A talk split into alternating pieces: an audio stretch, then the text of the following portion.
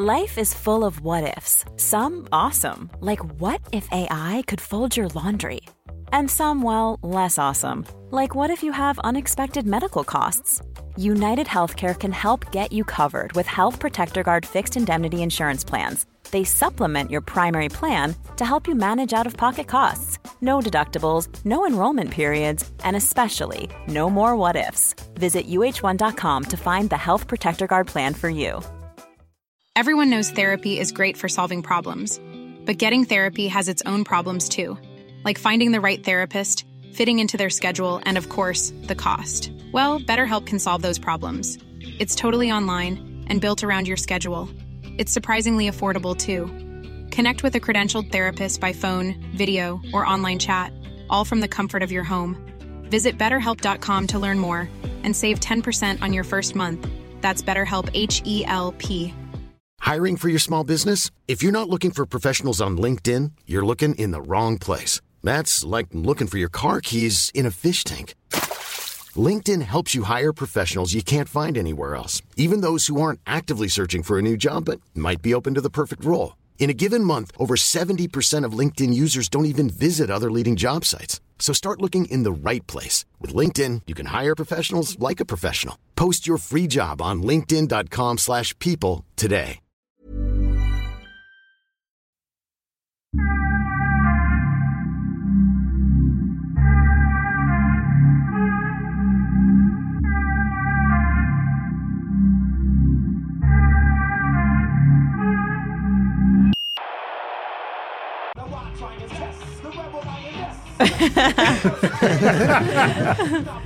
Fan vad kul, det ska vara naken. Fan vad kul, det hade varit skithäftigt. Ja, och det är skitbra träning också. Ja, precis. Sabuni var hos 30 minuter. Ja.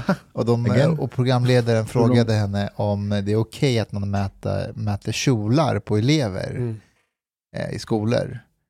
Och då svarade hon att svensk skola har alldeles för få regler än för många. Och Anders Lindberg på Aftonbladet tyckte att det var ett fruktansvärt svar. Att skolan har för få regler? Nej, men man ska att man mäta kjolarna. Engelska skolan vill ju inte att tjejer har på sig allt för korta kjolar. Och så har de mät vid vissa tillfällen att men här går gränsen lite. Att alltså man tar fram typ någon sån här linjal. Ja. Eller liksom från knäna uppåt eller vad vet man? Alltså... Ja, det får inte vara under. Det får inte vara under... Alltså låren måste täckas. Så like strax över knäna tror jag att det ska vara. Alltså jag är fett kluven. Anders... Jag vet inte vad jag tycker om det här. Jo, Talibanerna gjorde ju så här också. De mätte skägg. Alltså det är ingen dum idé. Talibanerna, ingen dum idé. Jiyan, du har ordnat någon rant om det här. För höra. Alltså jag tänker så här. I Japan och England där man har klädkoder eller skoluniformer så tjafsar man inte om de här sakerna. För det finns inget att tjafsa om. Mm. Men i vårt mycket, mycket förvirrade land har man tappat bort sig själv helt och hållet vad gäller frihet och ansvar. Och vi som samhälle, om vi har gått med på att privata skolor ska finnas så ska vi också vara okej med att det finns regler på de skolorna. Och de har vant att ha sina regler och sina stadgar. Och då får man rätta sig efter det också. Ja, alltså separata badtider... Nej, jag kommer komma till det också för det är jävligt stor skillnad. Det är det här jag blir mest arg över att vänsterdebattörer just nu likställer reglerna som finns på engelska skolan med hederskulturen. Det är långt ifrån samma sak, men vi kan komma in på det snart. Men, vad har ni att säga? Men menar du på att till exempel om vi har en islamistisk skola och de är redan på förhand säger att de ska ha separata ingångar för män och kvinnor, ska vi bara anpassa oss och acceptera det? Absolut inte. Det är lite skillnad på om man vill ha ordning och reda i skolan för att man vill ha bra skolresultat än att man vill begränsa flickor och pojkar från att leva ett liv i frihet. Okej, vänta. Låt oss bryta ner det här. Låt oss ta kjollängder i svensk skola. Hur lång kjol eller kort kjol man får ha. Vad är det med en väldigt kort kjol som stör skolresultatet? Nej men så här. Alltså eller någon annan taliban. Just nu i och med att elever har fått alltså deras självständighetskamp har maximerats till det absolut yttersta det har lett till att skolresultaten och att de ska vara bra är inte det som är det coola. Utan det coola är hur man klär sig, hur avklädd man är, hur sexig man är så långt ner i åldrarna som möjligt. Alltså den här sexualiseringen av flickor, objektifieringen av flickor, den är ju fruktansvärd. Och pressen som finns på unga tjejer idag, alltså det är ju vansinnigt. Det är bland annat därför, anser jag, som det går så jävla dåligt i skolan för många elever. Men vi kan just vända för att vi inte har några gränser, vi har inga regler. Så ja, jag håller med. Vi behöver definitivt mer ordning och mer regler i skolorna. Minns inte ni hur det var i skolan när vi... Nej, alltså, ordning och regler är fine. Men okej att någon skriker och stör. Så här, visst, kasta ut den ungen. Den förstör undervisningen. Mm. Men vad är det med en kort kjol som gör att ordningen i skolan blir dålig? Ja, det är inte själva kjolen i sig som så. Det är att det blir fokus på annat. Störningsmomenten. Det börjar med det är, alltså kjolar, djupa urringningar, stora läppar. Hela det där paketet som går väldigt ner i åldrarna just nu. Det blir ett störningsmoment i klassrummet om det ska vara väldigt mycket fokus på hur tjejerna ser ut framför hur skolresultaten blir. Okay, but det är det. So to understand your position more clearly, are you saying that it's a good thing that this rule exists? It's a perfect thing. It's a perfect thing. It's a perfect thing having rules, yes. Nej. Jag pratar bara om... Om vadå? Like om kjolen. Yeah. Aha, men vi kan ju vända på det. Yeah, but wait, nej, men just sen frågan igen, jag uppfattar inte frågan. Yeah, just about the skirt. Ja, vad är det med den? Vad sa du? Is it okay that there's like a rule about the length of the skirt or not? Om det är okej att ha en regel för kjolen. Självklart, det är inte så att det här gäller några tjejer, utan det finns en klädkod. Kläderna ska inte vara något störningsmoment från det man fokuserar på i skolan som det ska ligga fokus på. Att det finns en klädkod har jag inga problem med. Okay, but, och det är just det här som har gjort också att det går så mycket bättre på de här privata skolorna än på kommunala skolor. För att på privata skolor så finns det regler. Det gör det inte på kommunala skolor. Därför borde vänsterdebattörer som är måna om att det ska vara väldigt jämlikt på skolan och att det ska gå bra för alla och ditten och datten, de borde vara de första som frågar sig hur fan gör de på de här skolorna som det går bra för. Vi borde anamma det och implementera deras tillvägagångssätt och det de gör för att det ska gå bra på skolorna. Det vill vi ha på våra skolor också, i till exempel utanförskapsområden där skolorna är etniskt segregerade. Jag har objections. Charlotte, går era kids i privatskola eller... Alltså de går på friskola. Det finns väl typ inga privata skolor längre, gör det. Okej, men det är det närmaste privat vi kommer. Ja. Friskola. Ja, och jag gick på privatskola. Du gjorde det? Ja. Vart gick du? På Enskilda gymnasiet heter det, som ligger uppe vid Tegnerlunden i Stockholm. Vad var det för barn eller ungdomar som gick på den skolan? Fast ja, men det var ju, nämnare. Jo, men det var väl välbärgade familjer från innerstan och bättre välbärgade förorter som gick där. Hade ni korta kjolar? Alltså jag har faktiskt en take på kläder. För att jag har testat mig fram lite min stil genom åren. Och så fick jag för mig att nu ska jag ha så här baggybrallor och bli så hiphoppare. När jag får gymnasiet. Men då blev jag stoppad av en lärare och sa att den där kläderna är inte okej i våra korridorer. Ja. För att vara fula. Aha, för att det var fult. Det var inte att de var utmanade, utan det var fult. But Jiyan, let's explore this question a bit more. Do you think it would be a good thing to have a similar rule på till exempel statliga myndigheter? Alltså det är stor skillnad på barn och på vuxna. Man kan inte jämföra det på det sättet, för är man vuxen så borde man veta någorlunda bättre än att... Alltså, normer är ju så här väldigt föränderliga. Förr i tiden, alltså för 100 år sedan blev du inte anställd som busschaufför om du till exempel hade en tatuering på halsen. Du blev inte anställd som lärare om du hade lila hår. Så att sådana saker förändras, men jag tycker att det ligger i naturen att vuxna vet någorlunda hyfs och att Ja, sticker man ut supermycket från det som är normen på en myndighet, ja men det kanske kommer några blickar och så. Men det är ju helt annorlunda när det kommer till barn. Man tappar ju väldigt lätt fokus som barn om man sticker ut väldigt mycket. Det är mobbing, det är det ena, det är det andra. Så att, ja, one can see it also the other way around. One can say actually you start sexualizing girls by putting rules on how short their skirts should be or how long their skirts should be. Okay. You know, because this suddenly becomes now something, becomes a question that you are saying to, like, I don't know, 11-year-old girl that you should not have your skirt above your knees because reasons, because you're be too sexy or whatever. Vad heter Don't you think? Föreställa elever som har går på grundskolan där man ser deras bröstvårtor, där de har så pass tunna tröjor så att man ser deras bröstvårtor och de går i skolan. Borde det där vara okej eller inte? Jag har varit på en grundskola där läraren hade så pass urringning så jag kunde se hennes bröst. Läraren? Ja, och då... I don't think that's a problem. Seriöst? Ja, seriöst. Alltså jag är så jävla förvirrad.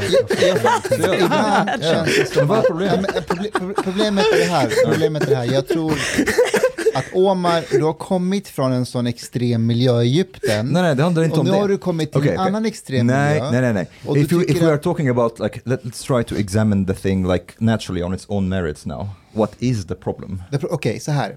Man kan vända på det. Kan kjolarna vara hur korta som helst?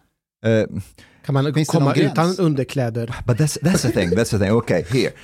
Do we really have to have a rule as in like that people shouldn't go to the workplaces or to their schools in underwear, in panties? People don't do it because it's like it's a socially, I think we should not intervene too much. I think society should develop organically, and we should not intervene too much in how, in trying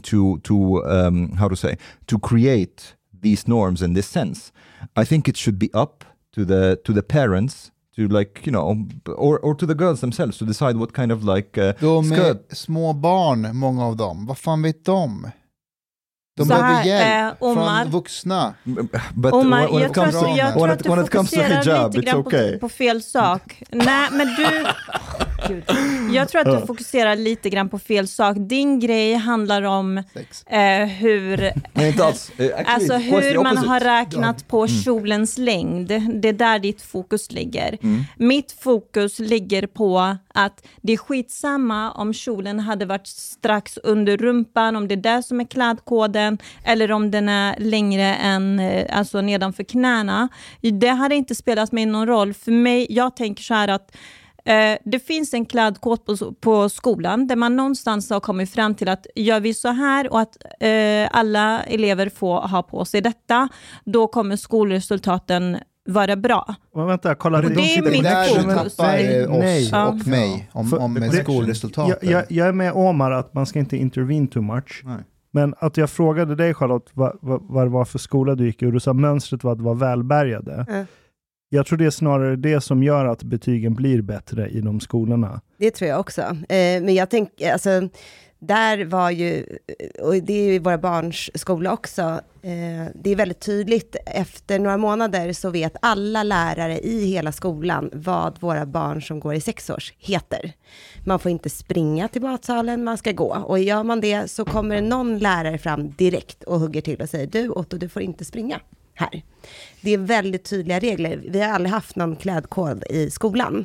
Så, men det som jag tänker på med det här med klädkoder, det har ju varit länge ett mode att unga flickor ska visa magen, liksom. Right. Och sen kan man ju ha en korta shorts. Alltså, jag menar, tjejer kommer alltid att försöka få till en sexapil, oavsett vilka klädkod man har. Alltså, så att då är frågan om vilka regler ska man ställa upp då? Ska man inte ha shorts heller? Eller ska de också gå till knäna? Eller får man visa magen? Eller hur urringar får man? Alltså, det är rätt svårt att... Då är det ganska många parametrar man ska väl lägga in i det här. Inte bara kjolen i sådana fall. Sen kan jag ju personligen säga att jag tror att det skulle vara ganska bra att ha skolkläder, alltså skoluniform. Det behöver ju inte vara den här traditionella engelska stilen att man har kavaj liksom. Det är inte det jag menar, men att man har, då behöver ingen fundera på vad man ska handla, vilka, hur mycket kläderna kostar och vilka märkeskläder man har. Inte så, men det gör ju livet enklare. Men att börja mäta kjolar, då finns det mycket annat att börja mäta också. Kan inte vi bara fråga Charlotte, vem är du? Och vad gör du här? Och vem... vad fan gör jag här? Jag vet inte. Alltså jag är ju gift med en man som ni hänger med lite. Så annars vet jag vet inte vad jag gör här. Vem är den mannen? We're here to have fun. Jag är här för att ha kul och dricka bubbel. Mm. Jag är gift med David Ebrard. Som har varit med i podden några gånger. Och vad kallas du annars också? Som du har på dig idag. Jag har ett nickname som Latex-Mussolini. Exakt. Som myntades som myntades en gång i Vemdalen när jag fick ett utbrott på en av våra killkompisar för att inte han hade börjat laga mat i tid till mig.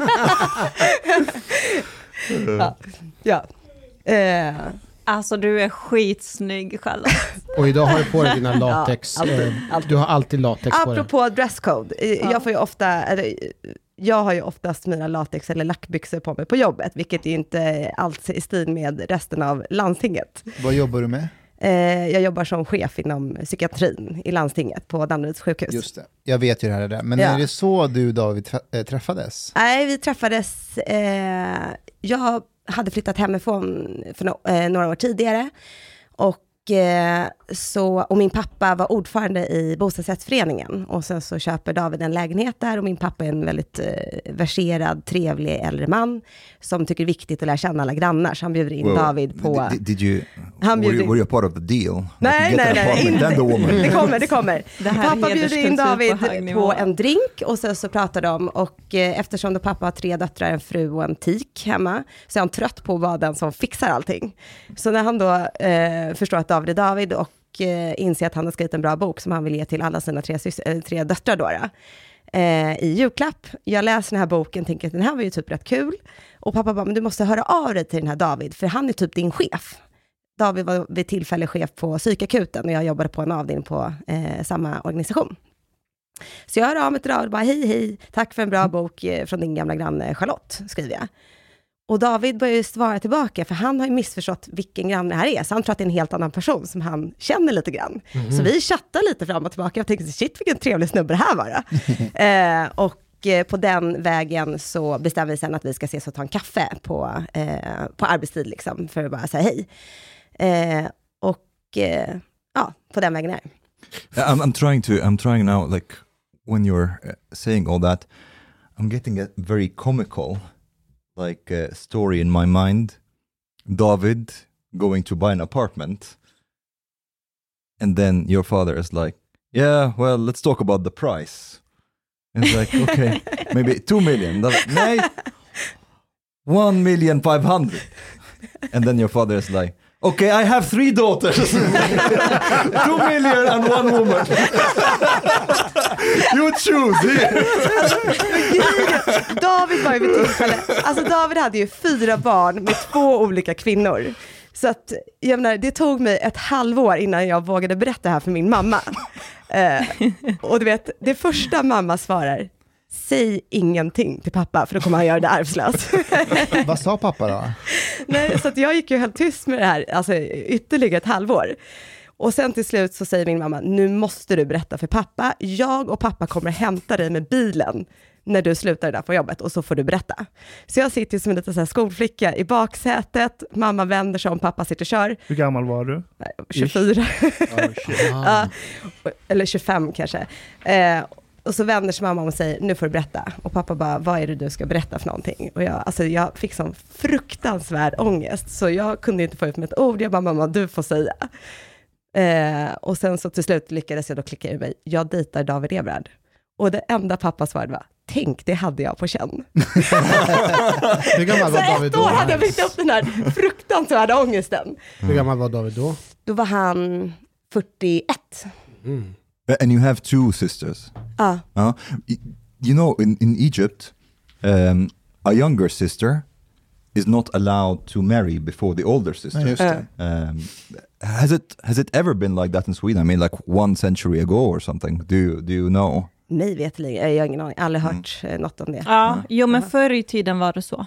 Yeah, det var likadant att den måste, alltså kanske för 100 år sedan så var det att, ja men precis som i Mellanöstern ungefär, att om inte den äldre systern gifter sig för så anser man, så kan det spridas rykten om att det är något fel på henne, det är därför hon inte blir gift eller gifter sig då.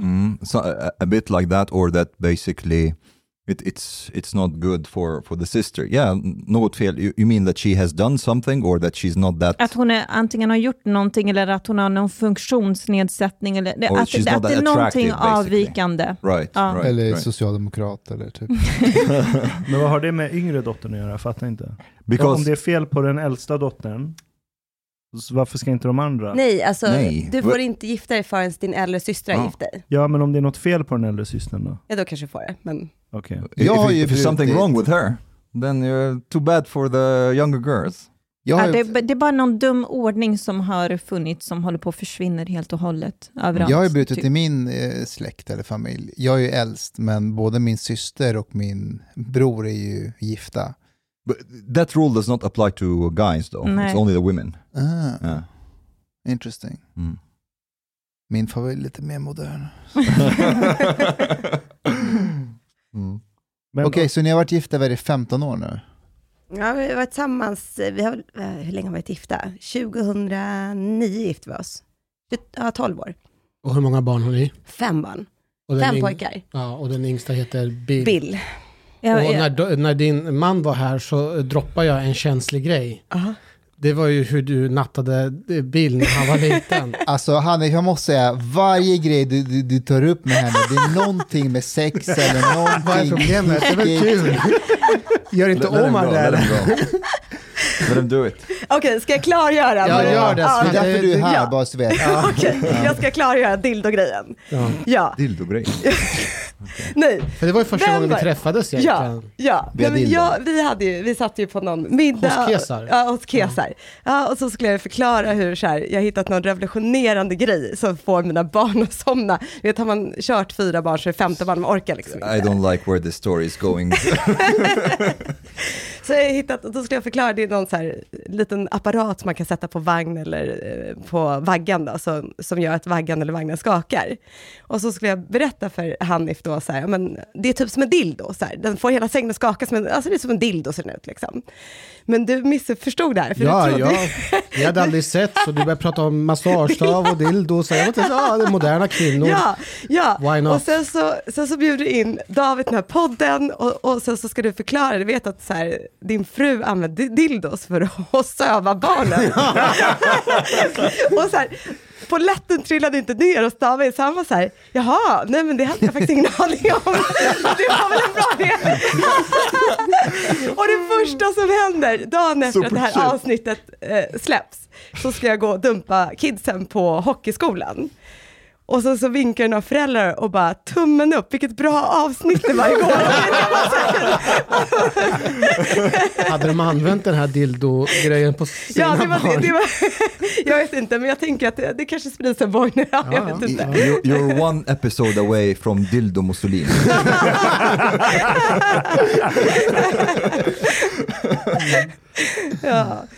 Så att, men det, alltså, det är ingen riktig dildo utan det är en funktion. Det här är en dildoapparat fast för att söva barnen. Okay. Alltså en massagestav. Ja, en massagestav för barn. Det är bara att de lägger på så här, 700 kronor extra och så kallar de det för sömnmaskin för barn. Det kallas inte massagestav för barn. I'm imagining how you would market that. I mean like dildo for children.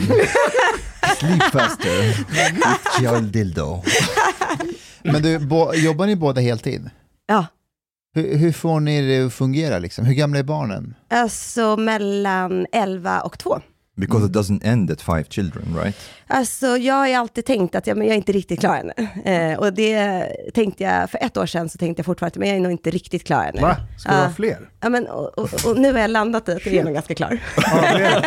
Vad var det som fick dig att... Nej, men jag skyddar mig inte liksom. Vi kör lite safe sex. Alltså, så här, men vi får väl se, alltså blir det så blir det. Så men, det är lite lotto? Ja, vi jobbar inte på det liksom. Det är spännande om det sker. Ja, eller alltså, jag vet inte om det är så spännande. Det känns ganska jobbigt. Men vi har mycket barnarbete hemma. Så den äldsta får ta hand om de yngre liksom. Så 11-åringen hämtar alla sina småsyskon varje dag efter skola, från skola och dagis. Jag förstår regler för barn. Ja. Ja. Men det måste ju ha fullt hus hemma hos er. Ja, och sen har vi ju också ett stort socialt umgänge och alla hänger alltid hemma hos oss. Så det är alltid folk hemma hos oss. Det var ju faktiskt, alltså det här är så här talande, för David har ju fått någon sån här grej att han vill att folk ska hänga hos oss på onsdagar. Och så var jag på någon så här tjejmiddag, bara jag och en tjejkompis och drack lite vin, det blev lite sent så jag så här, kom hem vid 2-tiden. Tänker jag så här, nu ska jag verkligen smyga in nyckeln och så här, smyga in i sängen. Öppna dörren och där är så här full fest, 16 pers, och David har glömt att berätta att han har bjudit hem alla de här människorna. Lite så är David, så att det är alltid liksom svängdörr. Alltså det här är ju föremål för en orosanmälan också, ja, men det är fest hela tiden. Ja, det får vi skriva sen. Vi har fått orosanmälningar på oss tidigare, så att vi har hanterat dem. Men ja, nej, men David har sån grej, han växte upp i Lund. Och där ansågs det i alla fall i hans familj att det var oförskämt att ha en låst dörr, för att det signalerar att ni inte är välkomna. Och den delen hade avtagit med sig. Så att han vill alltid ha öppet hus. But do you lock your doors now? Alltså jag låser dörren, okay. Och han låser inte dörren. Så att det beror på vem som kom in senast. It's a matter of time. The last time we spoke, we were at Ashkan's house. We kind of had a slight disagreement. Do you remember what it was about? Ja. Ska vi verkligen ta den här? Alltså? Ja, absolut. Go for it. Okej, vi pratar sexuella trakasserier. Ja. You can say whatever you can say. Ja, okej. Ingen lyssnar på det här. Alltså, nej, det är sant. Det är sant. Ja, men, nej, men jag tänker ibland att... i debatten om sexuella trakasserier så är det ju alltid männen man hänger ut, som att det här är as och det där är svin och de är så jävla snubbiga och äckliga, men jag är inte alltid säker på att man kan lägga hela bild eller skulden på män. Jag tror att kvinnor har en ganska stor del med det att göra, för att är man van från tidig ålder att hantera män och mäns närmanden, så har man en ganska så kommer man kunna, alltså då lär man sig att parera det. Kommer någon fram till mig och säger vilka vackra kurvor du har, eller gud vad söt det är, vilket händer ibland. Alltså det är bara så här, jaha. With or without latex? Ja, både och. Ja. Vad säger du då? Vad gör du då? Men alltså jag visar väldigt tydligt att så här, det här betyder ingenting för mig. Alltså så här, vad vill du? Alltså så här, kom till sak. Det är liksom, det är en no-brainer, och så här, drar den kommentaren 2 gånger så har jag lärt att det funkar inte liksom. Medan är man en tjej som är lite osäker och står och fnittrar och bjuder in till det här, då är det klart att det uppfattas ju av mannen som att så här, men här var ju, den här kommentaren, den landade liksom, den flyger. Jag testar lite mer nästa gång. Och helt plötsligt har man gått över en gräns, men man har inte fått den signalen från tjejen. Det är ju jättelätt för en kvinna att signalera var gränsen går. Det är jättetydligt så här, du får komma och krama mig, du får inte komma och krama mig. That far we are in agreement. I think the part maybe that I was trying to stress out, but maybe you did not really get that I meant that. I meant more like physical harassment rather, grabbing. But for example, jag har ju aldrig varit med att någon har grabbat mig, aldrig någonsin. Och jag tror att jag utstrålar det väldigt tydligt. Alltså du kan se det på 5 meters håll. Här är inte en tjej som du håller på med liksom. Det är inte jag bjuder inte in till det. That's you, but also like I was trying to make the point that it's also possible that there are it's not possible. Alla är inte som du. Yeah, exactly. There are who are more agreeable than you are, or maybe would be like more intimidated if a guy grabbed them at the workplace, for example. And then with physical grabbing, I don't think really the responsibility is that of the woman to try to put like, you know, en gräns för det. nej, det är klart att saker och ting kan hända, men då kan man visa jättetydligt. Det är bara att ta bort handen, lägg av. Jättetydligt. Du kommer inte, den snubben gör inte om det på den tjejen. Ja, men jag fattar precis vad du menar. För jag känner så här, jag har nog aldrig fått en dickpic i hela mitt liv. Och jag fattar inte riktigt varför. Jag har tänkt på det här många gånger. Varför? För okay, när man går in på tjejgruppen... everybody, please. Jiyan has never got a dick... Skicka dem. Grejen är så här, jag har funderat på det här jättemycket. För att när jag går in på tjejgrupper där det finns ungefär 100,000 tjejer som är medlemmar och de skriver... de kanske pratar om en kille som har skickat dickpics på olika forum, så vill de kolla om den här snubben har skickat det till fler tjejer. Så det är jättemånga fler som håller med, och så är det typ flera hundra tjejer som skriver om sina upplevelser av dickpics. Och jag blir såhär, vad fan är det för fel på mig? Varför har inte jag fått what has this done with your self-esteem? Jag drar en parallell. Vänta då. Jag blir såhär, hur kommer det sig att en sån stor jävla skara tjejer har fått dickpics men inte jag? Vet du varför du inte har fått? Why? För alla har gått till Linnea Claesson.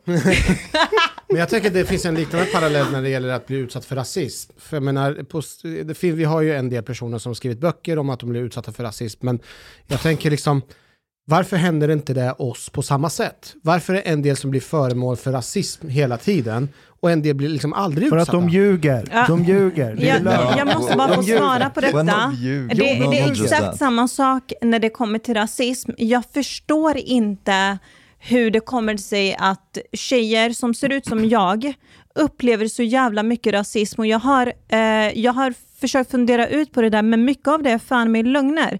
För att de som utsätts för mycket rasism i det här samhället, det är liksom unga invandrarkillar som på olika sätt utsätts för rasism genom att de kanske inte får arbete, de har inte lika stor chans till att få egna bostäder, och det är också afrosvenskar som utsätts för rasism. Men jag tappade helt när det är unga tjejer som ser ut som jag som skriker om att de upplever väldigt mycket rasism. Det gör de fan inte, det är inte sant. Det är sexism. Okay, jag blir arg för att det tar bort fokus från de som faktiskt upplever rasism på riktigt. I agree with you partly because jag skriker väldigt mycket, va? Jag måste lugna ner mig lite. It's okay. Well, I don't think that all of these people are necessarily lying, even when it's not really about racism. I think a lot of people are just have been really brainwashed into this victimhood mentality that they are delusional. This is something that I talked about before, like those Syrian asylum seekers that were in this place that I was in, who thought that Swedes are racist because they don't say hey to them on the street. Or when I was at the birthday party and with other two girls with immigrant background, and we're like we drank a lot and we're going out of the hotel. And then the bartender was just like asking very politely whether we have paid our bill. We were going out to take a smoke.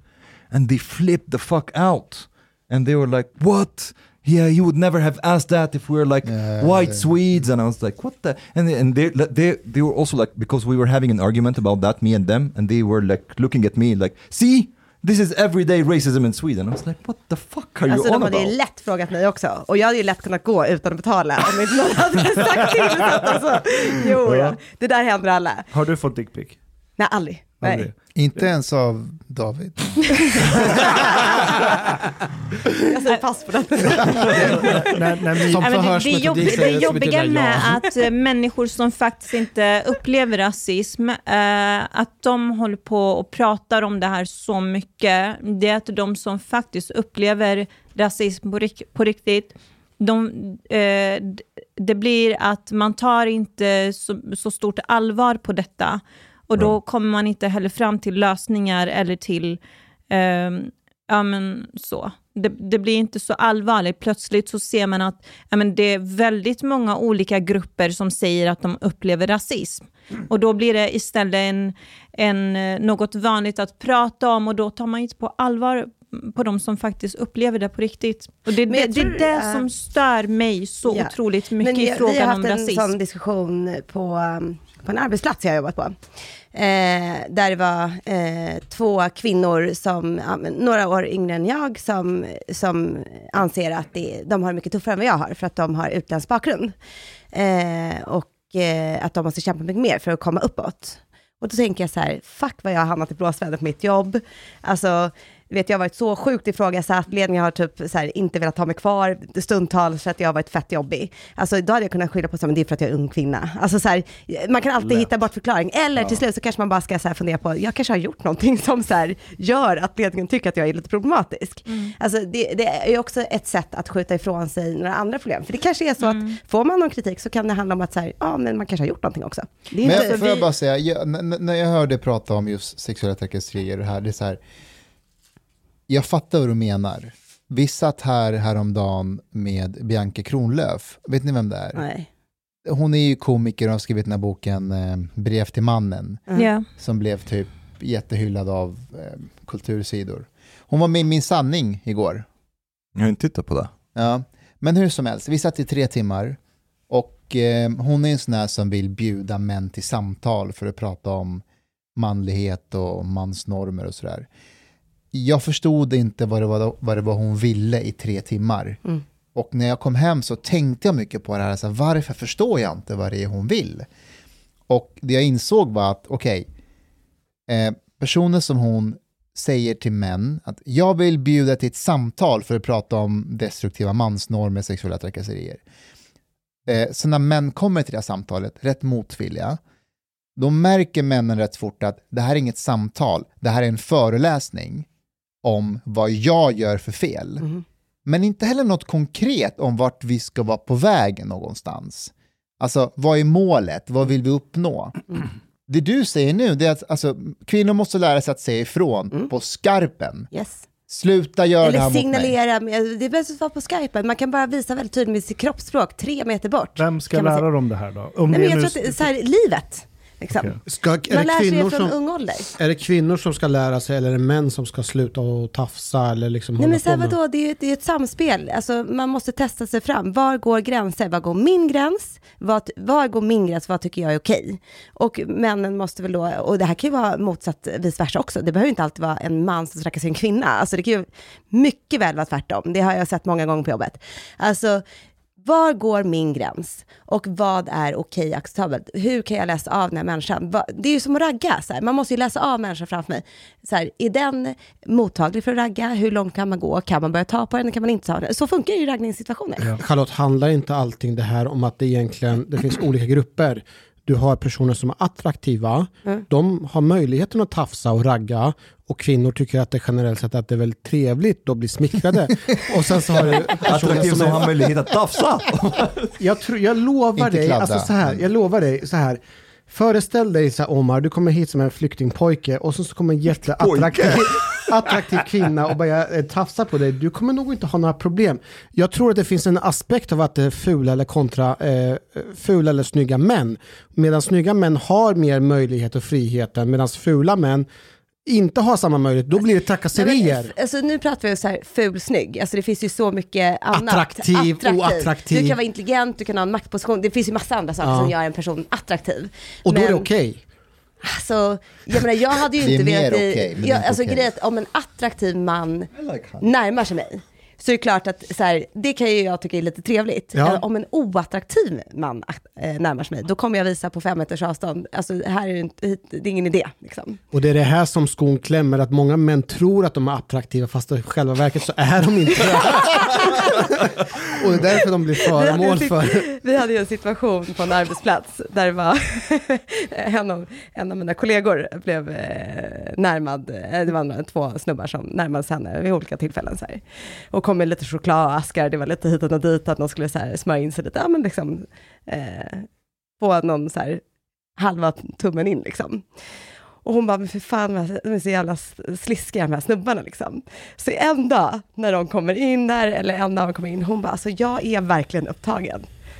Men Linda där borta, hon är singel. fel. Så Rasmus tar sig en chokladask och går över till Linda som han aldrig hälsar på. Och sen lämnar lite chokladask även på Facebook. Och Linda kommer in till oss och bara, det är så konstigt. För Kalle, han har gett en chokladask och även mig på Facebook. Så då började jag ju uppvakta henne istället. Och vi tyckte det var skitkul. Jag verkligen blev alltså, dagen. But my father, he still has 2 daughters. Ja, men alltså, och det där kan ju vara lite kul. Alltså man måste ju göra det till en kul grej. Men gjorde han det med charm eller var han bara förvirrad? Han var bara sliskig kille liksom, men det var ju lite kul. Alltså det var inte så att han tafsade på någon. Men alltså alla de här reglerna han ville uppvakta. All den här uppmärksamheten som män har fått, minsta lilla move de gör, att det blir äckligt, sliskigt och att det är trakasserier. Det har ju för fan gjort alla män till sådana mesar. Och, alltså, jag kan säga här, på mitt jobb, kvinnor vill inte ha det alltså, så. På mitt jobb, då är det ganska många kvinnor som överträder väldigt många gränser. Kan exakt. Jag säga. Mm. Oj, give us some examples. Ja, men jag vet inte vad jag kan göra. Vi hade en av våra chefer var ju väldigt fysiskt med många män och kommer ihåg, masserar ryggen så här, håller på med kvinnlig chef, håller på med öronen, slickar någon här. Och den här kvinnan, alltså hon kom ju undan. Nej men alltså så här, för det första så var hon chef och var sen hon snygg. Nej, this was exactly what I was going to say. Nej, det var hon ju inte. Okej, okay, well, if a woman who... blev aldrig någonting. Hon har aldrig blivit anmäld. Hon har aldrig fått någon... Jag kommer ihåg vid något tillfälle, jag bara sa det väldigt rakt ut. Alltså, jag uppskattar inte det här. Hands off. Men det var efter att jag hade gått 1 års terapi att säga ifrån. Men hon fick aldrig någon... 1 år! Pratar om det där i 1 år. Men nej, men jag hade gått terapi i andra sammanhang och lärt mig att sätta gränser. This is what I mean. Yeah. There are people who have difficulty att säga ifrån. Ja. Förstår du? Jag köper det. Det finns många Hanifar. And then you will have like a boss who's like licking their ear and stuff. Så här är det va? Att man kan inte reglera sex. Du kan sätta en gräns vid våldtäkt. Men du kan inte hålla på och reglera så här. Ja, du får säga den här kommentaren, men du får inte säga den här kommentaren. Är man på en bar så får man göra så här. För sekunden du börjar reglera, då kommer du behöva reglera hela vägen upp till sharia. Det är liksom, det är de 2 alternativen du har. Alltså ni vet... Så det enda långsiktiga hållbara som funkar, det är att folk måste lära sig hemifrån, eller någonstans ifrån, kulturellt, att så här, det här är okej, det här är inte okej, får du en signal, så här tolkar du signaler. Både män och kvinnor. Men till det här med så här Facebookgrupper med 100,000 pers, det där är så här typiskt exempel på masspsykos, där det är några så här, det kanske är folk som på riktigt fått fett mycket dickpics eller blivit tafsade på, så skriver de det i den här gruppen. Det finns, det säger inte emot. Men sen har du 100,000 kvinnor där inne. Många av de här, de kanske har problem i livet, de är ensamma, de kanske är ängsliga, de mår dåligt, de har meningslöshet i livet. Så de kommer aktivt söka efter någon sorts grej de kan skylla all sin misär på. Så när det kommer 10 tjejer och säger att män tafsar på oss, männen går för långt, då kommer de sitta och hitta varenda lilla detalj i sitt liv som de kan översätta till tafs eller övergrepp eller vad det nu kan vara. För då har de hittat någonting de kan projicera all sin jävla misär på. Och vips så får du MeToo och så tar en chef. Ja, så här, om du är ute på Snapchat och 10 av dina stories som du lägger upp om dagen, om 7 av dem är liksom på din kryfta, dina bröst, och du får dickpics. Alltså någonstans där borde du förstå att okej, det kanske finns en orsak till att jag får dickpics. Men vänta, är inte det här samma argument med som så här, vad hade du på dig när någon har blivit våldtagen? Vadå? Nej. Det är ju inte riktigt samma sak som våldtäkt. Alltså så här, signaler man skickar ut. Ja, men det ska man inte använda i en rätt. Alltså, är man ute och har en kort kjol på sig, det är inte någon signal för att jag vill bli våldtagen. Absolut inte. Men det är en signal för att titta på mig och vara sexig här. Det är en signal för ens kvinnlighet, kan man säga. Det är en signal för att man är en fri människa. Så, men det innebär inte att du som man eller vad du nu är får göra intrång på min kropp. Absolut inte.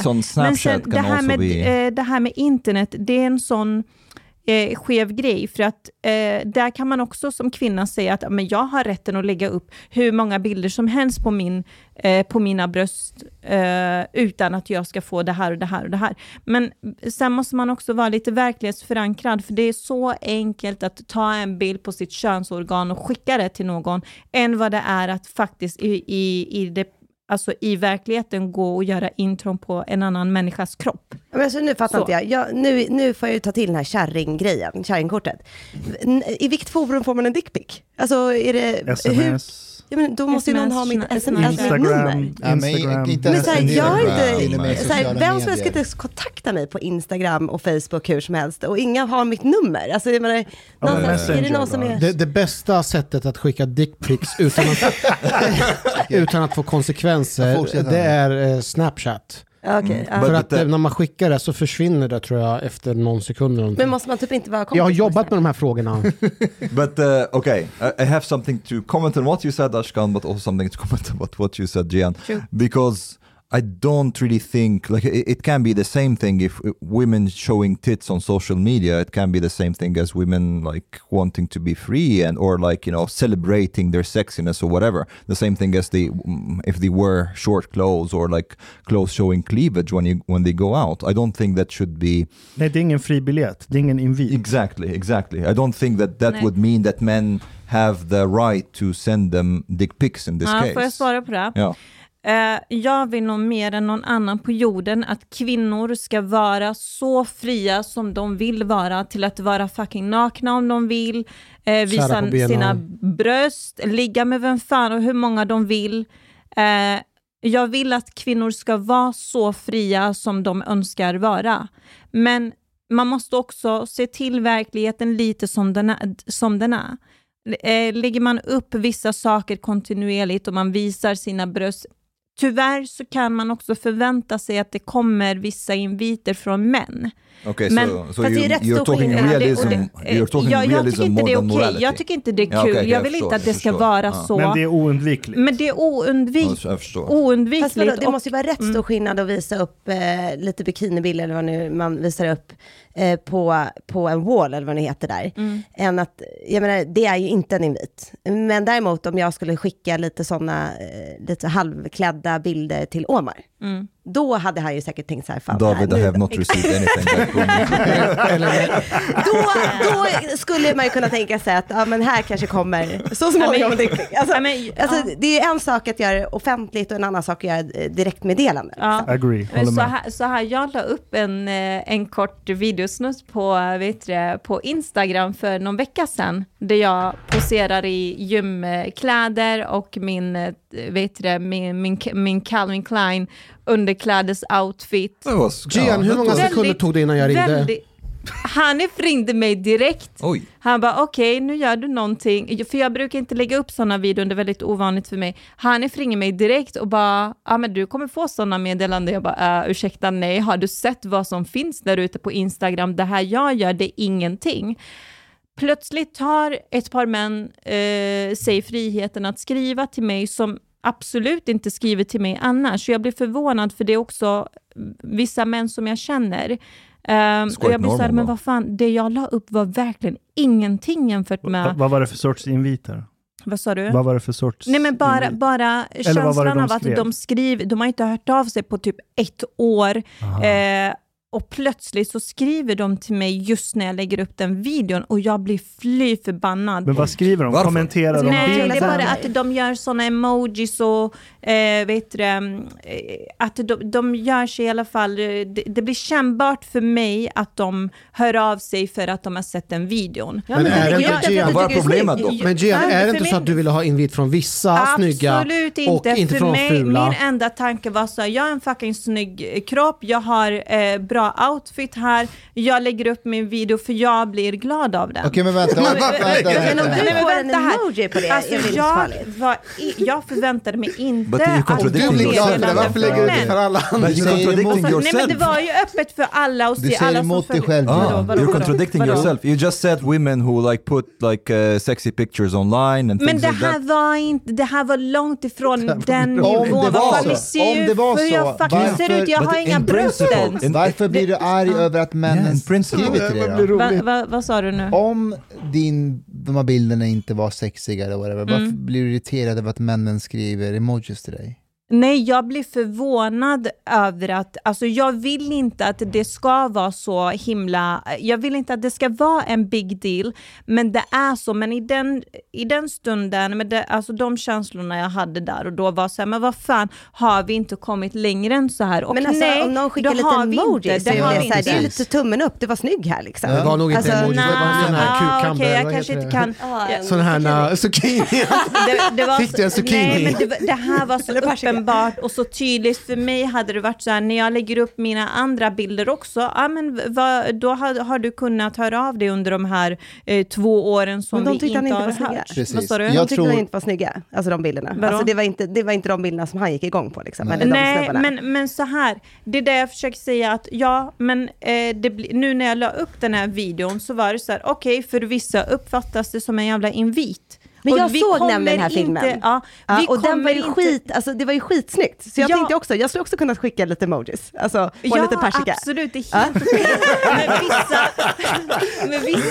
Med vissa var det verkligen så uppenbart. Men jag tror att jag också blev arg över att det var män som inte hör av sig annars. Att det blir så uppenbart för mig att det är män som bara skriver när man lägger upp en sån video. Det fanns inte tjejer som också skrev. Självklart, det var ju majoriteten tjejer. Jag blir så fucking glad av den när tjejer hyllar andra tjejer och liksom hänger på. Men det är män som aldrig hör av sig annars, som man är lite bekant med, och så lägger man upp en sån video som inte ens var värsta grejen. Då blir jag så här, men vad fan, har du ingenting annat i ditt huvud? Men precis som Hanif sa, jag förväntar dig att det kommer sådana... Jag kommer explodera här nu, jag måste komma in. Du vet precis vad du gjorde, Jiyan. Det var det här du ville skulle hända. Exakt. Din baktanke var precis att du ska lägga upp det här, och så vill du i ditt huvud att mina väninnor ska höra av sig och hylla mig, men om någon man hör av sig som inte hört av sig till mig på ett år, jävlar, och det var precis det som hände. Du hade förutsett det här. Och att du ville bli arg för förbannad för att sen får uppmärksamhet och bli förbannad. Nej, för jag hörde av mig precis efter det. Varför är du ledsen förbannad, Jiyan? Du var ju upprörd och arg och skrev långa meddelanden. Jag blev upprörd över att män inte kommer lite längre i sina tankesätt när det kommer till att men vad fan, shit, they found you sexy. Vadå? They found you sexy. How come they have not really gotten over that? De borde ha lärt sig. Vet du vad som hade hänt om de inte hade hört av sig? Det blir enbart på kroppen. När det blir fokus enbart på kroppen. Det var ju fokus på din kropp. Det var ju fokus på din kropp. Det var ju din rutt. Det är så här. Du filmar din rumpa. Fokuset på din rumpa. Och så blir du upprörd över att folk kommentera din kropp. Nej, lyssna här. Det blir så här, hade de haft koll på, liksom följt upp det man annars gör också, skitsamma, då hade inte jag brytt mig särskilt mycket, för då vet jag att de finns där ändå, de bryr sig och de håller koll och lalalala. Det fanns sådana män också, sådana manliga vänner också. Men när det har gått 2 år, jag vet knappt vem du är längre, och jag lägger upp en video där jag visar min träningsoutfit. Men vad fan. Det är klart att man blir så här... jag ska gå in och skicka en persika på den där. Vi måste. Då blir jag glad. Mustafa började champagne. Jag drack inte innan, nu dricker jag för att dämpa mig. Så här, lite irriterad blir man ju över att män inte har kommit längre än att men så här klär sig tjejer. Men det handlar ju om den här, jag tror det är en missuppfattning kring att män ska komma så mycket längre. Vi är stenåldersvarelser, vi attraherar om 2000 år, alltså om 100 år. Om någon lägger upp en kurdisk tjej om 100 år, lägger ut en bild på sin rumpa, jag lovar den här personen kommer få kommentarer. Nu går inte jag och lägger upp.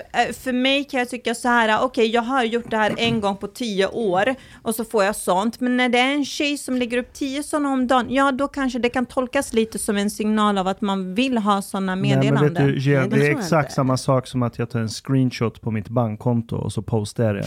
Och så blir jag förvånad över att tjejer jag inte ens vet vem de är hör av sig. Exakt. Och plötsligt de har mycket pengar på bankkontot. Om vi hypotetiserar att jag har det. Det kan vara att jag har fel, men visst, jag kan inte komma ifrån att jag blev lite så här, men vad fan, varför får jag de här meddelandena nu? Men det kanske var en besvikelse över att fan, men, vissa personer som jag ansåg var lite klokare, de framställdes som lite okloka nu när de så. Det kanske var mer den besvikelsen än det var det fel om jag skickade den där emojin, eller? Vilken då? Du har inte skickat någon. Men det var några som var upptagna som hade skickat grejer. Det var nog det också. Hålla, vi får gold diggers, ni kommer få ass och tits diggers. Yeah. But Jiyan, I have a question and you have to answer very honestly. Do you really like you? Are you more disappointed with that reaction than if you haven't gotten any reaction? Imagine you put that video up and it's like, you know, crickets out there, not a single person. Like, what is this? Jag hade nog. Vi har kommit längre än så. Still ass in the video. Ja, nej, men det är sant. Du har en poäng. Jag hade blivit ledsen om det inte hade kommit några reaktioner alls.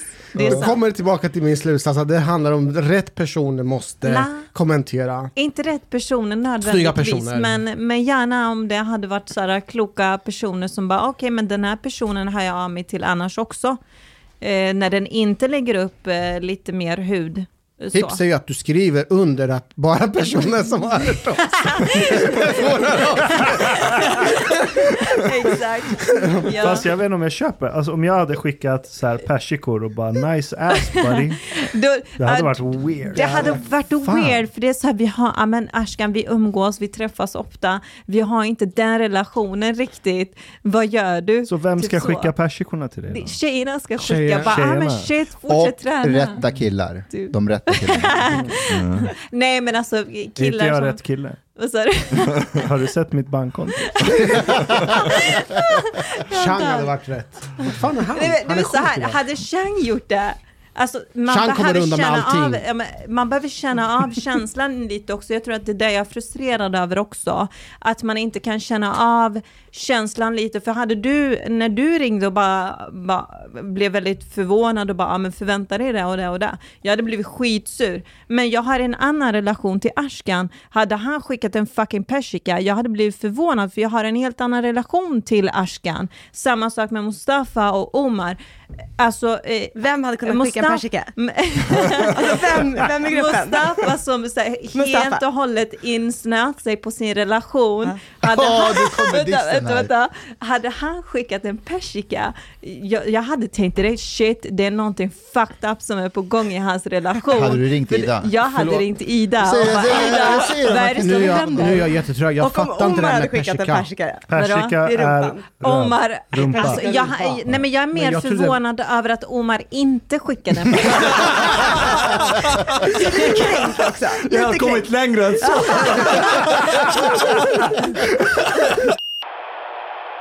När var det senast du och David bråkade? Alltså på riktigt bråkade? Gud, vi bråkade.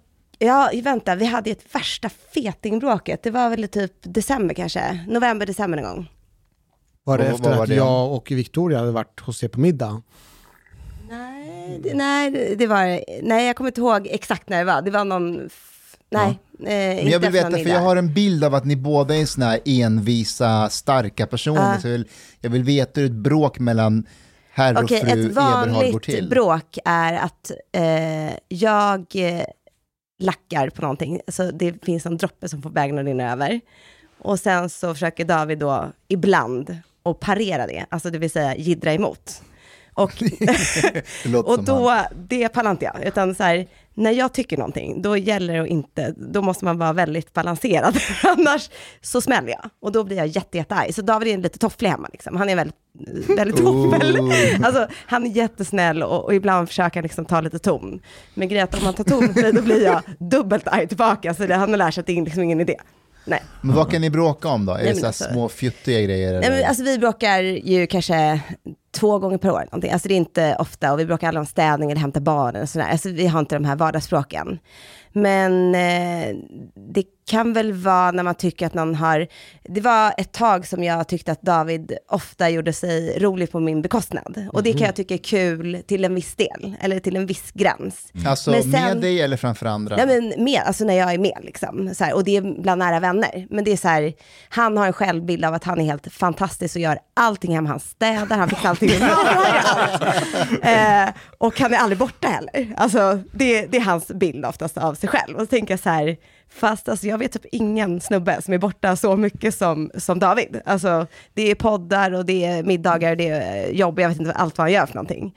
Men han ser inte det här själv riktigt.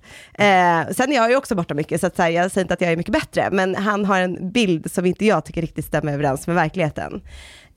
Och det brukar vara så mellan män och kvinnor. Ja, men jag skulle säga att vi... Och det är alltid så att kvinnorna gör mer. Så, ja. Nu har jag fått det sagt. Ja, men alltså grejen är så här, är David gör nog mer när han är hemma. Det är bara det att han inte är hemma lika mycket som jag är. Sånt kan jag lacka på alltså när han är för uppblåst i sin egen förträfflighet, alltså då så här, till slut så får jag ta ner honom lite på jorden. Men är det inte väldigt mycket på skämt också, eller upplever du? Nej, alltså han menar allvar. Och nu måste jag förklara att det var liksom inte riktigt, alltså du är inte helt verklighetsförankrad här. och försöker han då argumentera mot, det funkar liksom inte där då i alla fall, kanske dagen efter, men inte där då. Så sånt kan vi bråka om, men det är ytterst sällan. Sen kan han tröttna på mig också, för han tycker att jag tjatar för mycket liksom. Jag hade en bild av att du förmodligen vann de här bråken. Ja, men det gör jag. Mm. Alltså, eller David tycker att han vinner, för han ber alltid om ursäkt. Charlotte, vem är det som kan sätta sig på dig? Ingen, faktiskt. Nej. Du är som queen.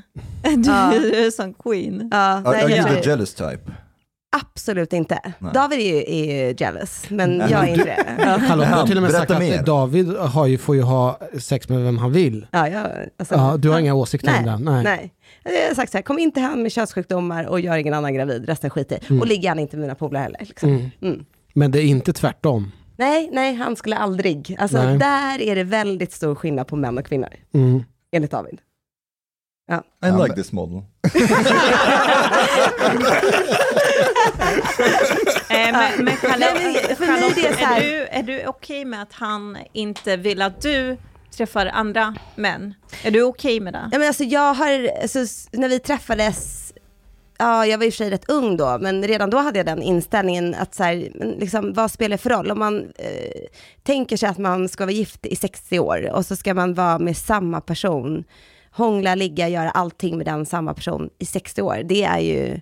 Alltså det är en lång tid. Och jag tänker mig ändå att jag vill vara tillsammans med den här personen. Men dina egna behov då? Men jag har liksom inte haft dem ännu. Den dagen jag får de behoven, då kanske jag får ta den diskussionen. Men jag har liksom inte kommit dit ännu i alla fall. Liksom. Tror du någonsin kommer komma dit? Borde det inte ha dykt upp by now? Jag tänker så här, förra året hade jag en 40-års flow som jag kallar det. Mm-hmm. Ja, det var tyckt att jag var så här fucking amazing. Då kom det inte. Det har inte kommit heller. Jag tänkte att det skulle komma 40 kanske, 40-årskris, 40-års flow någonting. Men det har inte kommit hit i alla fall. Men vi får se. Gör det, då får jag ta den diskussionen med David då. Kan vi ta det här? Alltså i podden. Ska vi ta den i podden? Jag kan skicka en länk till Ashkan då. Mm. Nu är det dags. Nu tar vi det. Och så berättar vi ingenting för David innan. But this can be in us. This sounds almost Marxist. You know, if you think about it. It's like utifrån varje persons behov. From each according to his ability to each according to his need. Nej, men lite krasst är så här, ska man hålla ihop, alltså träffas man när man är ung. Jag menar så mycket händer från att man är 25 till 40, och jag förutsätter att man utvecklas lika mycket mellan 40 och 55 liksom, och därefter också. Och där måste man ju, har man en bra relation så kan man följa varandra i det och möta varandras olika behov. För att jag är ju inte samma person som när jag var 25, och där var det inte samma person då som nu liksom. Alltså så att jag hoppas ju på jag hoppas ju på att så här, skulle jag ha ett behov som jag inte tidigare har adresserat eller verbaliserat, så hoppas jag att David är man nog att kunna ta det, oavsett vad det behovet skulle innebära. Han kommer aldrig kunna ta det. Nej, jag vet. Men tror du aldrig klara av det?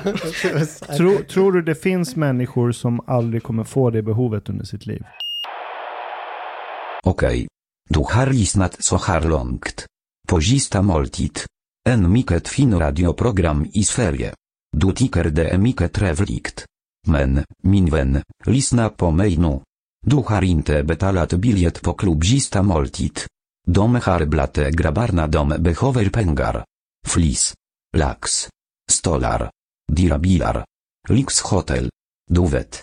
De måste du betala om du ska lyssna mer. Du får många fler avsnitt också. Paket erbjudande, helt enkelt. Läs i beskrivning för avsnitt, där det finns information för att bli medlem på klubb Sista Måltid. Det kostar som en mycket liten kaffe latte ute på torget. Per månad. Lätt som en plätt. Tak, min vän.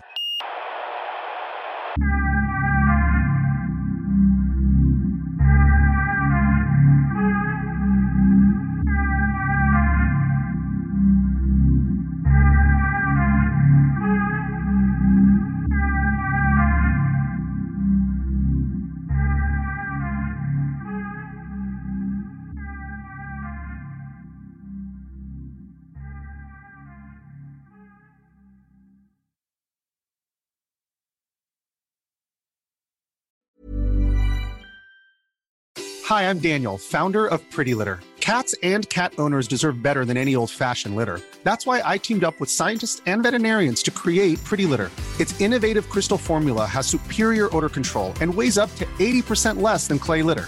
Pretty Litter even monitors health by changing colors to help detect early signs of potential illness. It's the world's smartest kitty litter. Go to prettylitter.com and use code ACAST for 20% off your first order and a free cat toy. Terms and conditions apply. See site for details. Planning for your next trip? Elevate your travel style with Quince. Quince has all the jet-setting essentials you'll want for your next getaway, like European linen, premium luggage options, buttery soft Italian leather bags, and so much more. And it's all priced at 50 to 80% less than similar brands. Plus, Quince only works with factories that use safe and ethical manufacturing practices. Pack your bags with high-quality essentials you'll be wearing for vacations to come with Quince. Go to quince.com/pack for free shipping and 365-day returns. Imagine the softest sheets you've ever felt. Now imagine them getting even softer over time. That's what you'll feel with Boll & Branch's organic cotton sheets. In a recent customer survey, 96% replied that Boll & Branch sheets get softer with every wash. Start getting your best night's sleep in these sheets that get softer and softer for years to come. Try their sheets with a 30-night guarantee. Plus, get 15% off your first order at bollandbranch.com. Code BUTTERY. Exclusions apply. See site for details.